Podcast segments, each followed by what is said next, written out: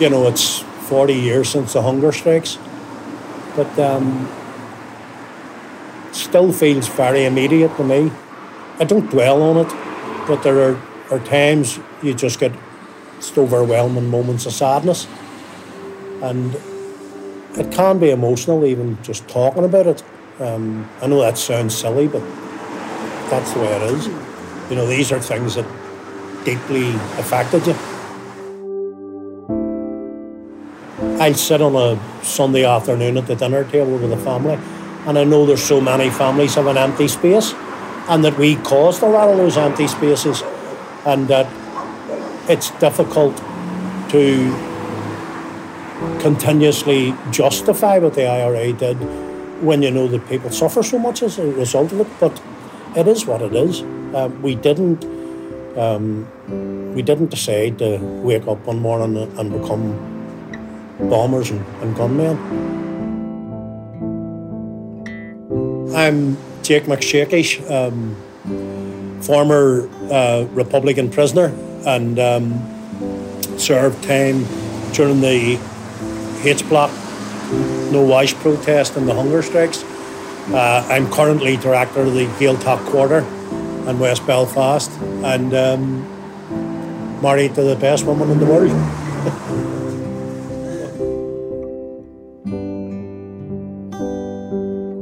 They were the IRA men who endured a brutal regime behind the walls of the H blocks at the height of Northern Ireland's most troubled times.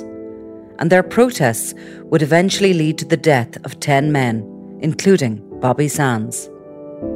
Movies have detailed the horrendous days of the hunger strikes and the violence that prisoners endured at the hands of officers in the damp and freezing jail while poetry and song celebrates their resilience in the face of oppression. But at the heart of it all lay the determination of the Republicans to hold on to their special category status and to refuse to be seen as common criminals.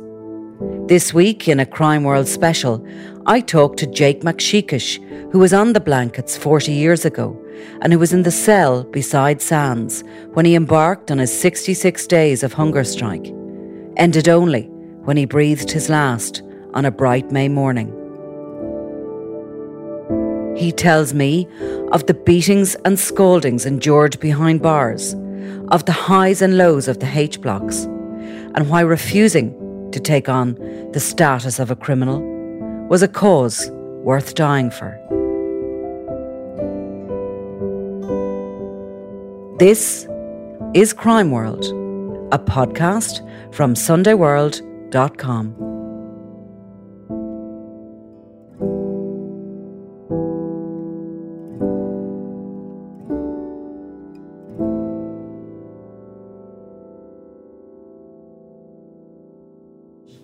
Now, very simplistically, they had decided that you were going to be, you were criminals. Criminals. You were going to wear a prison uniform and you were going to adhere to prison rules, prison rules and prison life, and you were absolutely adamant that there was no way. I mean, it was never going to, to extent, it was never going to happen. Never going to happen. I think that it was probably best articulated by Kieran Nugent. Uh, Kieran was was shot and badly injured when he was 15 by loyalists. He was um, he wasn't involved, and when he recovered, he joined the ranks of the IRA and Kieran went into prison. He was the first person, just happened to be the first person sentenced, and they brought him up to the H blocks and told him to put the uniform on. He was beaten about, and Kieran simply said, "If you want that uniform on me, you're going to have to nail it to my back."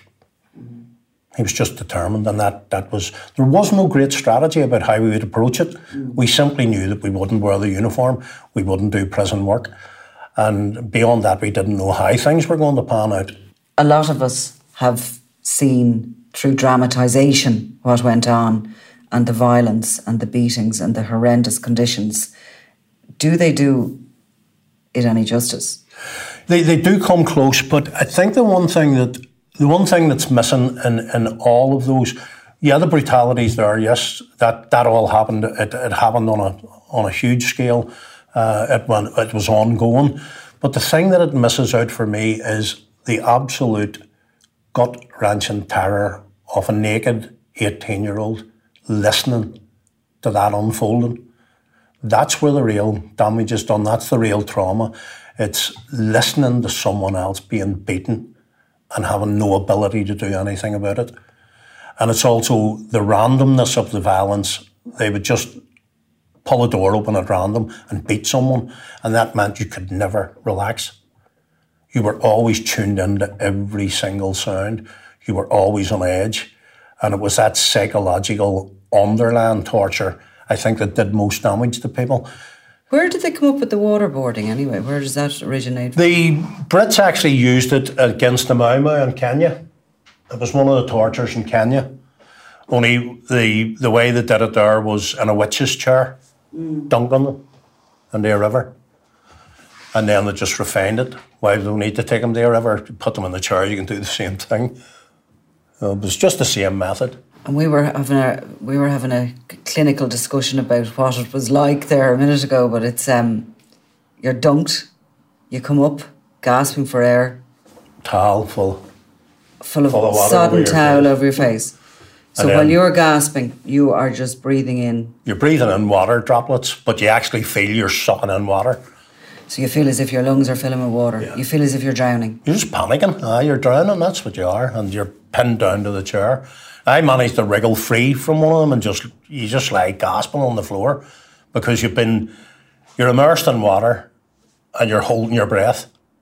So you say to yourself, "Oh, hold the breath, hold the breath, hold the breath," and then when you're panicking and about to start breathing, they pull you up and you you're gasping for air, but the towel goes straight over your face and they're pouring water over you.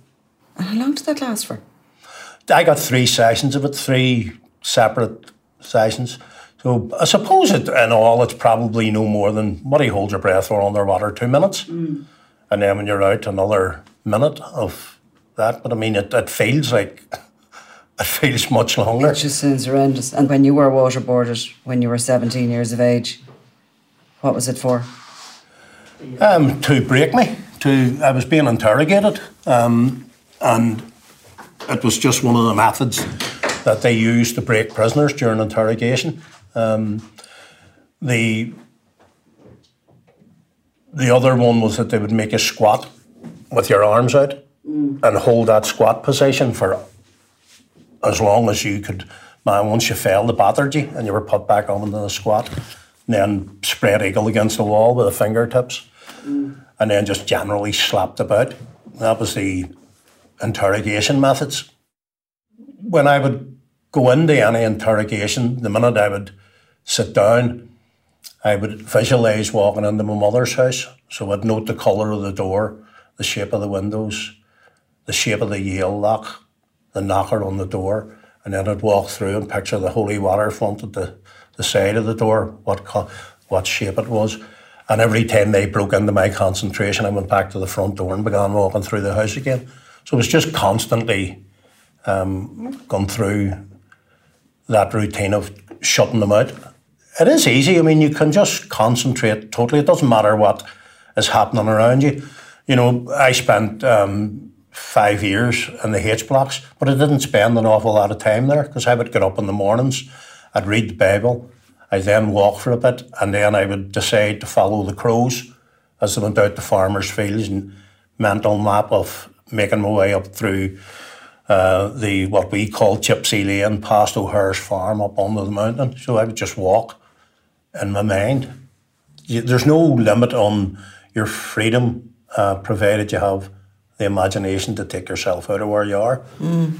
I always had the ability, um, even as a child, to just um, immerse myself in thought and, and take myself off. And I got better at it as I got older. I learned to do it it became necessary to do it. Mm. You know, if you've um, three branch men around you screaming you and slapping you in the face and um, just sitting there isn't an option. You, you have to get yourself out of that space and you have to have a goal that keeps you going um, so that you don't start listening to what they're saying. You don't, you, you hear, obviously, you physically hear what they're saying, but you, you don't. Um, Do you ever forget their faces? No, no, in general, no. Um, I can still name every screw who was involved in torturing me. I can still name every RUC man, although I never have publicly. I've never named any of them. Um, I don't think it's right to personalise it. They, um, like me and like everybody else, go to bed with their own thoughts. So during the H blocks and the hunger strikes, I you would have moments where you would see the humanity even in your tortures. Uh, I remember when we got scalded, they decided to um, scald us in 1979. They began the, the first door and the, the wing opened and you heard all this clattering and then a scream and the, the screws were shouting, stay still, stay still. And a guy called Jerry Dowdall and then there was this splash and Dowdall screamed at the top of his lungs, it's scalding, the water's boiling. And then they just opened door after door, scalding people. And threw it at you? Threw buckets of water. So they came to my cell and they opened it and one of them said, uh, you're going to have to wait your turn. We're keeping you to the end. You're the man giving the orders in here, and we're going to have a special treat for you. So they they worked their way around the whole wing, and that it's actually worse than the um, ordeal that you go through. Listening to men screaming, listening to men suffering, it just you're impotent. You can't do anything. So the three screws they landed down at the door. One of them opened it and he says, uh, "Our friend's way up to boil up some water freshly for you. We want you scalded." So all the time I've been shaking myself up saying, I'm not going to react. I'm not going to let them see um, that they've succeeded in, in, in, breaking me. So I pulled the blanket tight around myself and stood in the middle of the cell. And they opened the door and one of the screws stepped forward and says, I want this bastard scalded right, strip him. So they stripped the blanket off me and threw the water and I screamed like Ned Flanders out of The Simpsons. despite all the, you know, I'm not going to scream. It, the pain was unbelievable, you know, and I just stood there and I could physically feel the blisters rising on my back and my neck and my thighs. The door closed, and went away, and the next thing a screw came back, one of the ones who had done the scalding, and he opened the door and he threw a tube of Germolene on the floor, uh, antiseptic cream, and he handed me um, Player's Navy cut cigarettes, and he said, put that on you and have yourself a wee smoke. You deserve it after what you've been through. And I, I just stood for a while going, is he schizophrenic or, you know, and then I just went, no, that's him protecting his own humanity. He's just done something that he can't square. And to um, retrieve his humanity, he's, he's given me cigarettes and Germolene. So he could sleep that night, presumably? So he could sleep. The human body seems to be able to take quite a lot. It does. And I learned that in the H blocks that you wake up freezing, cold. You're on a, a, a, sponge which is soaked with urine. You have a couple of blankets over you. You, you sweep the maggots out of your bed, uh, out of your hair, and you get up and read your Bible and go for a walk. That's your reality. You look at women survivors of, of domestic violence, they're able to go through that. You know, they're able to function as mothers, they're able to function as human beings, and yet they're under a tyranny from a brute, and yet they can they can manage it. And uh, so humanity is very resilient, the human spirit's very resilient, and it needs some central belief uh, to sustain you. I think that mothers suffering domestic violence must sustain themselves by the need to protect their children. Prisoners, um, political prisoners, sustain themselves with their beliefs and ideals. So, yeah, the human spirit's amazing.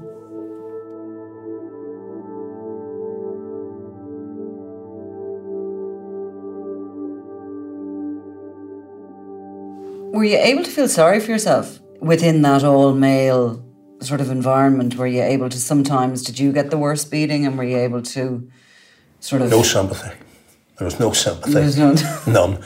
The, um, the macho um, response to everything is dry your eyes, get on with it, suck it up,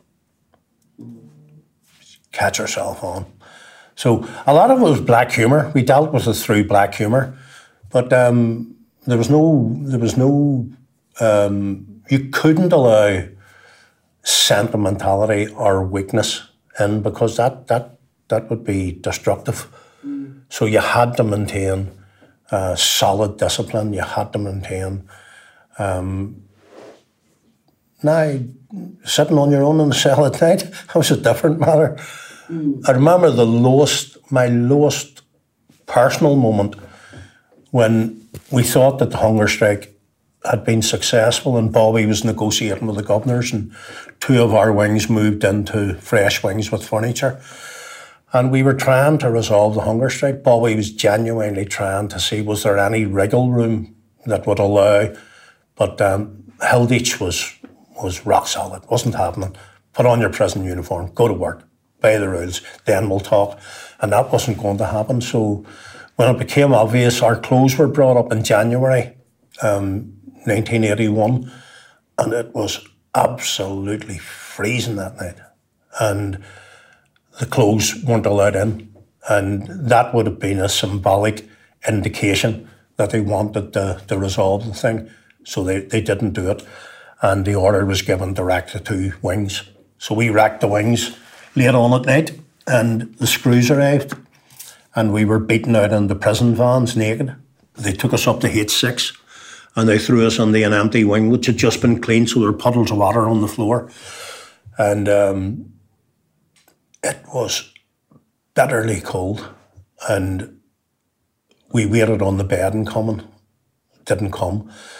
And so we managed to struggle through to the next morning, and the breakfast was coming on. God, they'll, throw, they'll throw the bed in the bed, and then we'll get blankets. No. Lunchtime came. No, still no blankets. I was just completely frozen. I was feeling sorry for myself. And then the dinner came and someone shouted, it's chips and corned beef. And I went, oh, great. And the screw handed me a plate and there was nothing but a square of corned beef on it. And I just, I just, my heart just sank. I just, it, it was the, the last, oh, I, I sat on the floor and the door reopened and the screw says, Don't be feeling sorry for yourself. There's a couple of chips under the corned beef. It's not that bad. And he closed the door. And I, I could have cried. I just could have cried. And I just sat. I don't know how long I sat on the, the bitumen floors. Absolutely freezing. And this was just, and I went, fuck it, it's corned beef and chips. And I ate the corned beef and chips and got up and started walking to get a bit of heat into my bones. And then at eight o'clock, the bedding came, and sure, we were back to back to normal. So where are we now? Can you describe this? Is, this? Um, the local memorial garden in the middle of the Falls Road. Uh, it's dedicated to all the people from this area who lost their lives during the struggle. You go around; these are people from the immediate D Company area. These are ex-prisoners who have died, and these are the members who were killed in active service. And um, Tóga an leach seo le cuman cultar an naval in anium winter bo ar nawal, Tá sé chumnaí hit an a hóglaigh trogadana as complachtíd chachlan a dó óglí na heran a thug an anam mar son sir sin Yale. This plaque is uh, erected by the Falls Cultural Society uh, in the name of the people of the Falls Road, and it is dedicated to those brave uh, volunteers from D Company, 2nd Battalion of IRA, who gave their lives for the freedom of the Gael.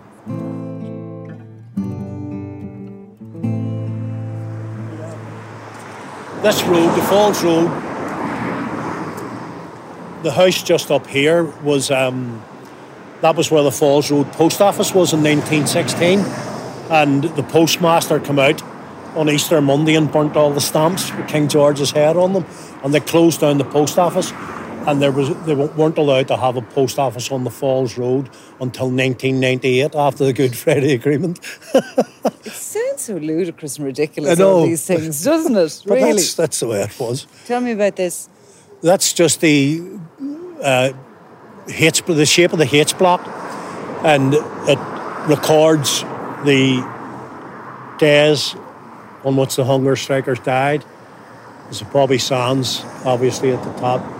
Francis Hughes, Raymond McCreesh, Patsy O'Hara, Joe McDonnell, and then Martin Hurson, Kevin Lynch, Kieran Doherty, Thomas McElwee, and Michael Devine, and then Michael Gaughan and Frank Stagg in the middle, who both died. Well, Michael Gaughan died in Parkhurst, and Frank Stagg died in Wakefield Prison. They were both from Mayo. Did you know all the others, Jake? I knew them all, yep, knew them all. And when was this mural put up? That mural was first painted in 1981. That's been touched up and redone a number of times, but it was originally put up in 1981. It's probably one of the most famous walls in Belfast. It is, yeah. There's been so many announcements and mm. historic moments and press conferences. People photographed under here. It's mum, it's Yeah. a tourist attraction now. Well, it is, it is Yeah. indeed. And, you know, if you look, what it does is it describes him. He's a poet, he's a Gaeilgeoir, he's a revolutionary, he was an MP, he was an mm-hmm. IRA volunteer, mm-hmm. and he wanted the laughter of our children to be a revenge. He was some pup now, he was. He was, a, he, was some boy. First time I seen Bobby, he was walking across the yard to the, the study hut when I came into the cage. He had uh, long hair, bush hat on his head. He had a guitar slung over his shoulder, pair of jeans, and a red and white jumper on him. And he was just sauntering over to the study hut to play guitar. Um, he loved music. Um, we had a great, great collection of music in the cages. Uh, someone discovered that you could join the Britannia Music Club and get uh, your first uh, set of albums free, and then you had to pay for the rest. So obviously we were in prison, but we wrote out, joined the Britannia Club, and everybody got their four free albums. And we had a huge collection of, of music, so people um, people entertained themselves. You know, Bobby was also very intense at the stage. He, he was still young. I mean, I imagine Bobby in 75, he'd have been, what, 19? Um, but he was still very um, intense. He was a writer.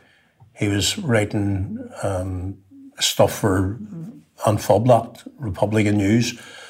Uh, he was a thinker. He,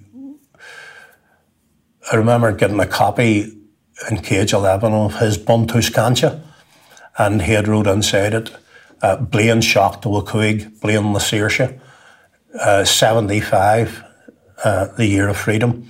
And that was what the old leadership were saying. They were saying that the talks with the British government were going to bring about freedom. And that changed very rapidly because we could see them building the H blocks. Mm. And some of us were saying, from the cages. you could see the cranes built in the H blocks. And we were saying, well, if they're about to withdraw, what are they building down there? Yeah. Did Bobby Sands look out after you when you went in first to prison? Well, He was a bit older, was he? No, Bobby was. He knocked about with a short strand, man. He was very close with. The way that worked in the cages was that you had groups that you would stay with him. So I was with the Andy Town guys from being from Andersonstown. Well, we knew each other well. We were in Yeah. the same cage, went to lectures together. But um, I got to know him a lot better during the H blocks, and he was an argumentative gat. he, he, uh, I remember when we were in H6 and we were looking out the windows and there were birds packing about in the yard and him and Ginty Lennon from Andy Town were arguing and Bobby says, do you see the yellowhammers? And Ginty says, they're not yellowhammers. That's a goldfinch. And Bobby says, it's not, it's a yellowhammer. Ginty says, how do you know it's a yellowhammer? He says, well, you always get yellowhammers beside water. And Ginty says, where's the fucking water there? And Bobby says, it's the other side of the wall. And Ginty says, how do you know? He says, because there's yellowhammers in the yard. You couldn't beat that Well, argument. could you? that's it. You couldn't beat it. Um, the 9th of March 1981, it was Bobby's birthday. He turned 27 that night, and I was in the role of shouting messages across between the wings and the blocks. And we had shouted across to the opposite wing, got up after the dinner, plates and all had been cleared, and I shouted over and it was Sparrow Divine. So we exchanged all the messages. And right at the end, Sparrow says, uh, wine Allah. And I says, go one more thing. And I said, go ahead. And in one voice, all the lads in that wing shouted, Brechla, son of Bobby. Happy birthday, Bobby. And uh, then Jimmy Teapot and Hector McNeil started emceeing the concert. Great crack the two of them. We always trying to get one over in each other. And the first song was um, Bik McFarlane, and he sang Joni Mitchell's Big Yellow Taxi. Um, Shamie Kelly sang a Neil Young song. Um, I, for the life of me, don't know why, but I picked Skibbereen, which was a funeral dirge. And uh, after taking abuse, Hector and Teapot called somebody for something a bit more uplifting. So big Tom McElwee got to the door, and Tom couldn't sing to save himself, but he put the two piss pot lids down on the floor and danced. And uh, then he recited a poem about the the flowers growing in the mist coming in off the sea, and it was a lovely poem. And then Bobby got up and spoke. Um, he said he was okay. He was 60 kilograms that day. He was feeling in good form. He had written to his sister and a few other friends, and he um, he said that, look, I've got to 27 um, years of age. He says, I might die. He says, but um, the Republic in 1916 will never die. He said, onward to the Republic and the liberation of our people. And uh, then he sang Back Home in Derry. It was a song he'd written himself, and we all joined in the chorus. And for a, a very few hours, we were able to get outside of ourselves and outside of the cells and just have a, a brilliant time singing with our, our mates. But there was that underlying sadness that we knew um, he would be dead. He would be dead very soon. So um, I was convinced from the outset of the hunger strike Bobby would die, as was he. He wasn't thinking in, in narrow terms, he was thinking about the tortured history mm. of our country and, and our relationship with our neighbour and how that could be ended. And he, he felt that to allow them to criminalise the Republican struggle, to delegitimise resistance uh, to their occupation, couldn't be allowed to happen. And if he had to step forward and die, then he was going to do that. And he was very resolute. By, by the time he was moving to the hospital, he was um, he was weakening. You could see he was weakening, and um, he recorded a diary for 17 days. And after the 17th day, it was just too much for him. He couldn't he couldn't record it anymore, and he began to deteriorate. And you know, so I didn't. He was relatively healthy the last time I saw him, um, and then Bik went up to see him in the prison hospital shortly before he died. And Bik was saying when he went into the cell, Bobby was blind, um, he couldn't see, um, his voice was very weak, and he heard the, the, the footsteps.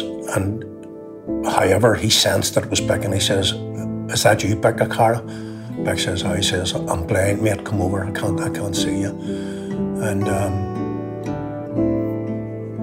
Bik says that he, um, he had a, a, wire cage over his bed to keep the sheet off him. Um, he was dazed from death. And uh, he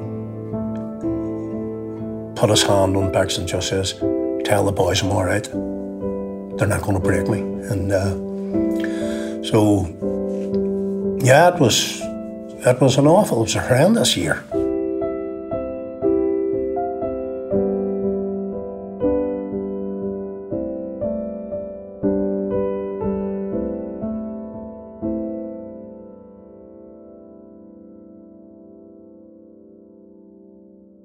Eighty-one was a rough winter, and uh, then it began to it began to brighten uh, late March um, April was mild. Um,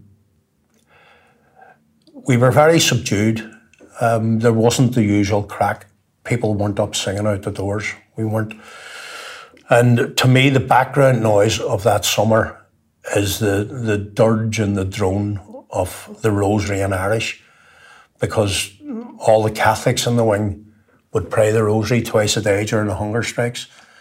And um, I would just lie in my cell and you would hear this. It, it was almost mantra like.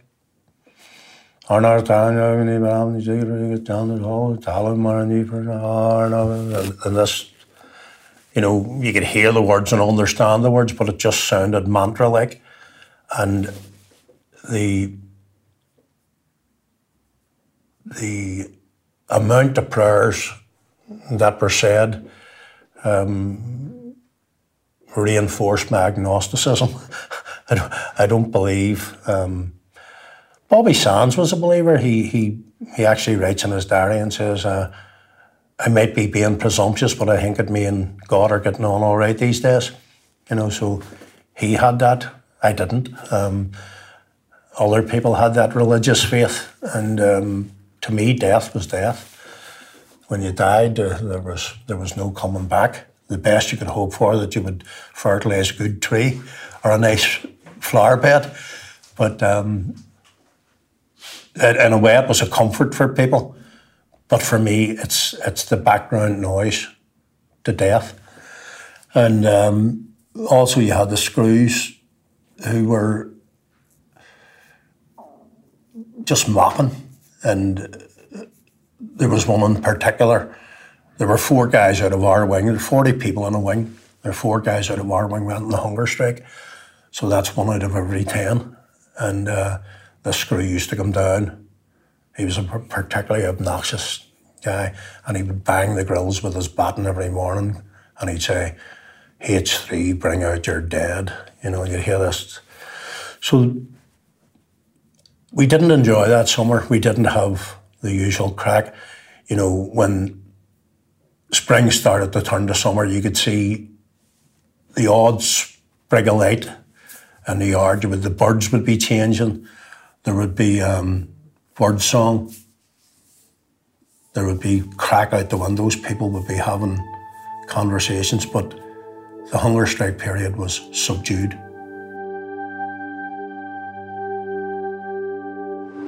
You know, looking back now, they're all dead far longer than they lived, but they're very much alive because what happened in 1981 changed the entire course of Irish history.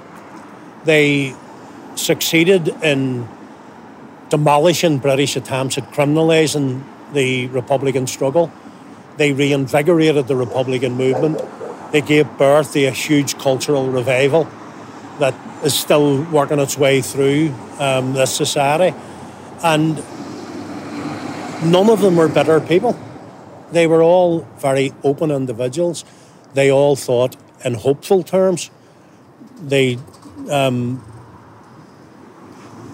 changed the direction of the Republican movement and ultimately led to the uneasy peace that we have. You know, none of that would have happened what if the British had have succeeded in criminalising the IRA and demoralising the struggle in 1976? What would have happened was that it would have simmered under the surface and erupted again at some later point. But what they did when when they brought the Republican message to an international audience, they created the conditions which allowed for an end game in Ireland and which allowed mm-hmm. us to move out of conflict and towards peace. We didn't choose to go to war. War came to us. And you had a choice. You either got up and stood up on your feet and put your boots on, or you knelt down and cowed down. And I was never going to cow down, and Bobby Sands was never going to cow down, and thousands like us weren't going to cow down. We knew that the anachronism of the northern state was rotten to its core, that it was irreformable, that it was being held uh, on a life support machine of British military occupation. And we dedicated ourselves to fighting that occupation. And once you make those decisions, uh, they're not made lightly, and um, you you have to continually examine yourself. You have to continually, because armed struggle is not a right. You, you must weigh up all the circumstances that face you and make a moral decision. And that moral decision must be based on there is no alternative at this point to armed struggle. But the minute you get to a situation where the objectives that you're seeking to achieve can be achieved by democratic and peaceful means, then it's your moral duty to do that and to argue for that. So conflicts are never one dimensional. Things happen, things escalate. It's easy to start conflict, but it's extremely difficult to, to extricate yourself from it. It's extremely difficult to stand off from the maelstrom of conflict and say, okay, what do we do? How do we move this thing forward? And those debates were, were held all the time in the H blocks. And that face to face conflict within the prison that was going on between yourselves and the prison officers. So outside, prison officers were being murdered. Were being killed, yeah. And they were presumably, as a collective, their aggression was intensifying oh, every time one of them was. was oh, absolutely. Murdered. I mean, it, it um, one of the worst wing shifts we got was after Governor Miles was killed. And um, he was um, senior governor in, in the, the, blocks at the time. The IRA killed him. And the morning after his death, the um, we could hear the screws gathering in the central bar of the H block. And they all had riot shields and batons. And the place was totally silent because everybody knew that it was coming. And then all we heard was the batons building up, and then the feet stamping, and then they get into a crescendo and they were shouting, kill the bastards. So they come down the wings, um, they were taken out two at a time. Um, when it came to my turn, I was dragged out of the cell, two arms pulled apart, ran up the middle of the corridor. There was a Formica top table there. I slammed into that. One of them grabbed my hair, two of them stood in my feet. One with a, a rubber glove probed my anus, and then they flipped me head over heels over the table.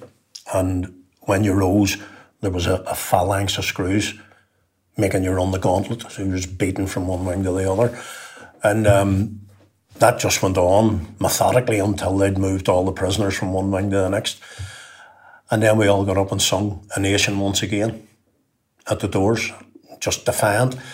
And I remember people, well, when we, we, in recent years, people began to talk about tribunals and the torture and the H blocks. And I've always resolutely refused to, to go to them. I won't attend any of them.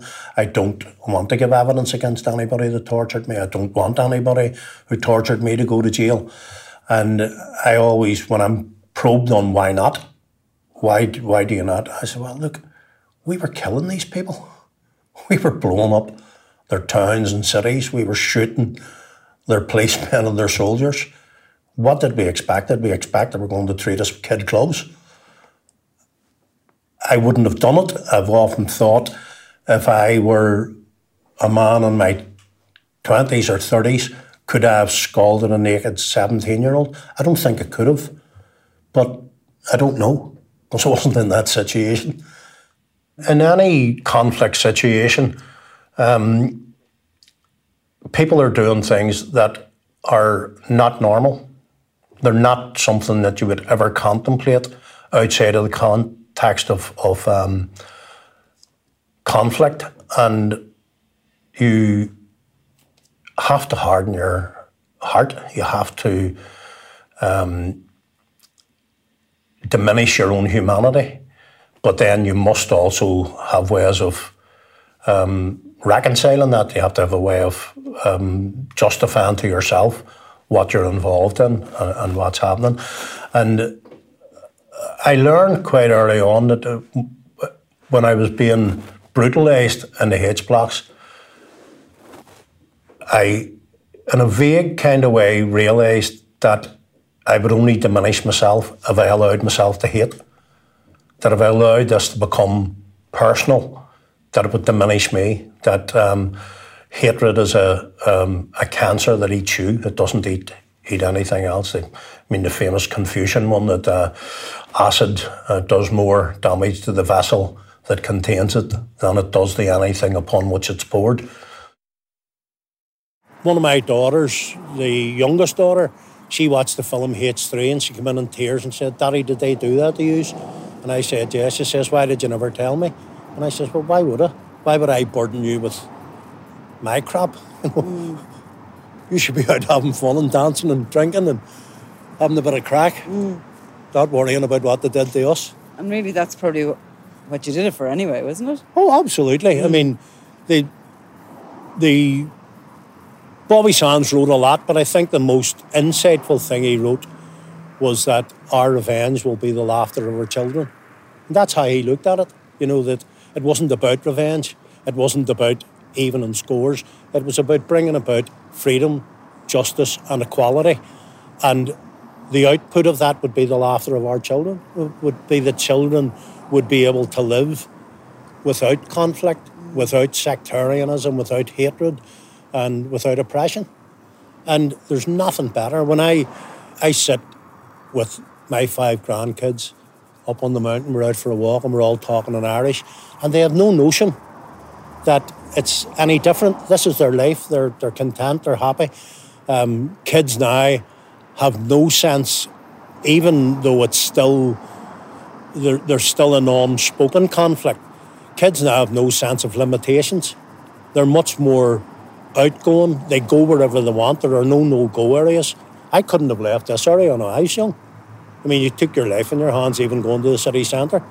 I noticed more kids mixing than they ever did. You know, kids are, they don't have the same hang-ups that our generation did. We knew that we were in our place and we're being kept in our place. They have no sense of that. And education is a huge um, advancer. You know, I always was um, told that education, education, education, that's, that, that's the road to not only freeing yourself, but freeing everything around you. You know, when you look at the lack of leadership within unionism, you look at the lack of educational achievement of young young loyalists, it breaks my heart. You just want to be able to do something, the impact on that but it has to come from within. It has to come from the unionist leadership. They have to stop telling these kids they're coming for your culture, you're finished, it's all over, the protocols, and, you know, because all that does is wind kids up into a sense of victimhood. And then someone puts a petrol bomb in their hand, what are they going to do? They're going to throw it. Whereas you should be making them proud of what they are, giving them some sense of, of themselves and encouraging apprenticeships and and a place here and in place. the middle of this is, of history here this in is where they live. Mm. I mean, like no one, you know, no matter who you are on this island, we all know that the population of this island isn't going to radically change.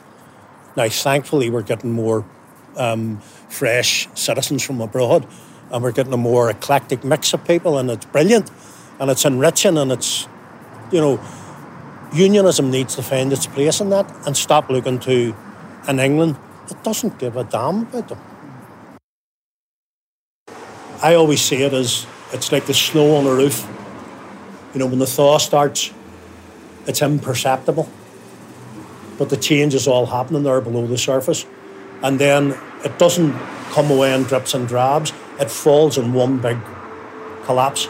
And that's the way this place is going to go unionism is going to reach a tipping point and then it'll be irreversible. So, my biggest hope would be that from a position of relative strength, they would negotiate their place among the rest of us.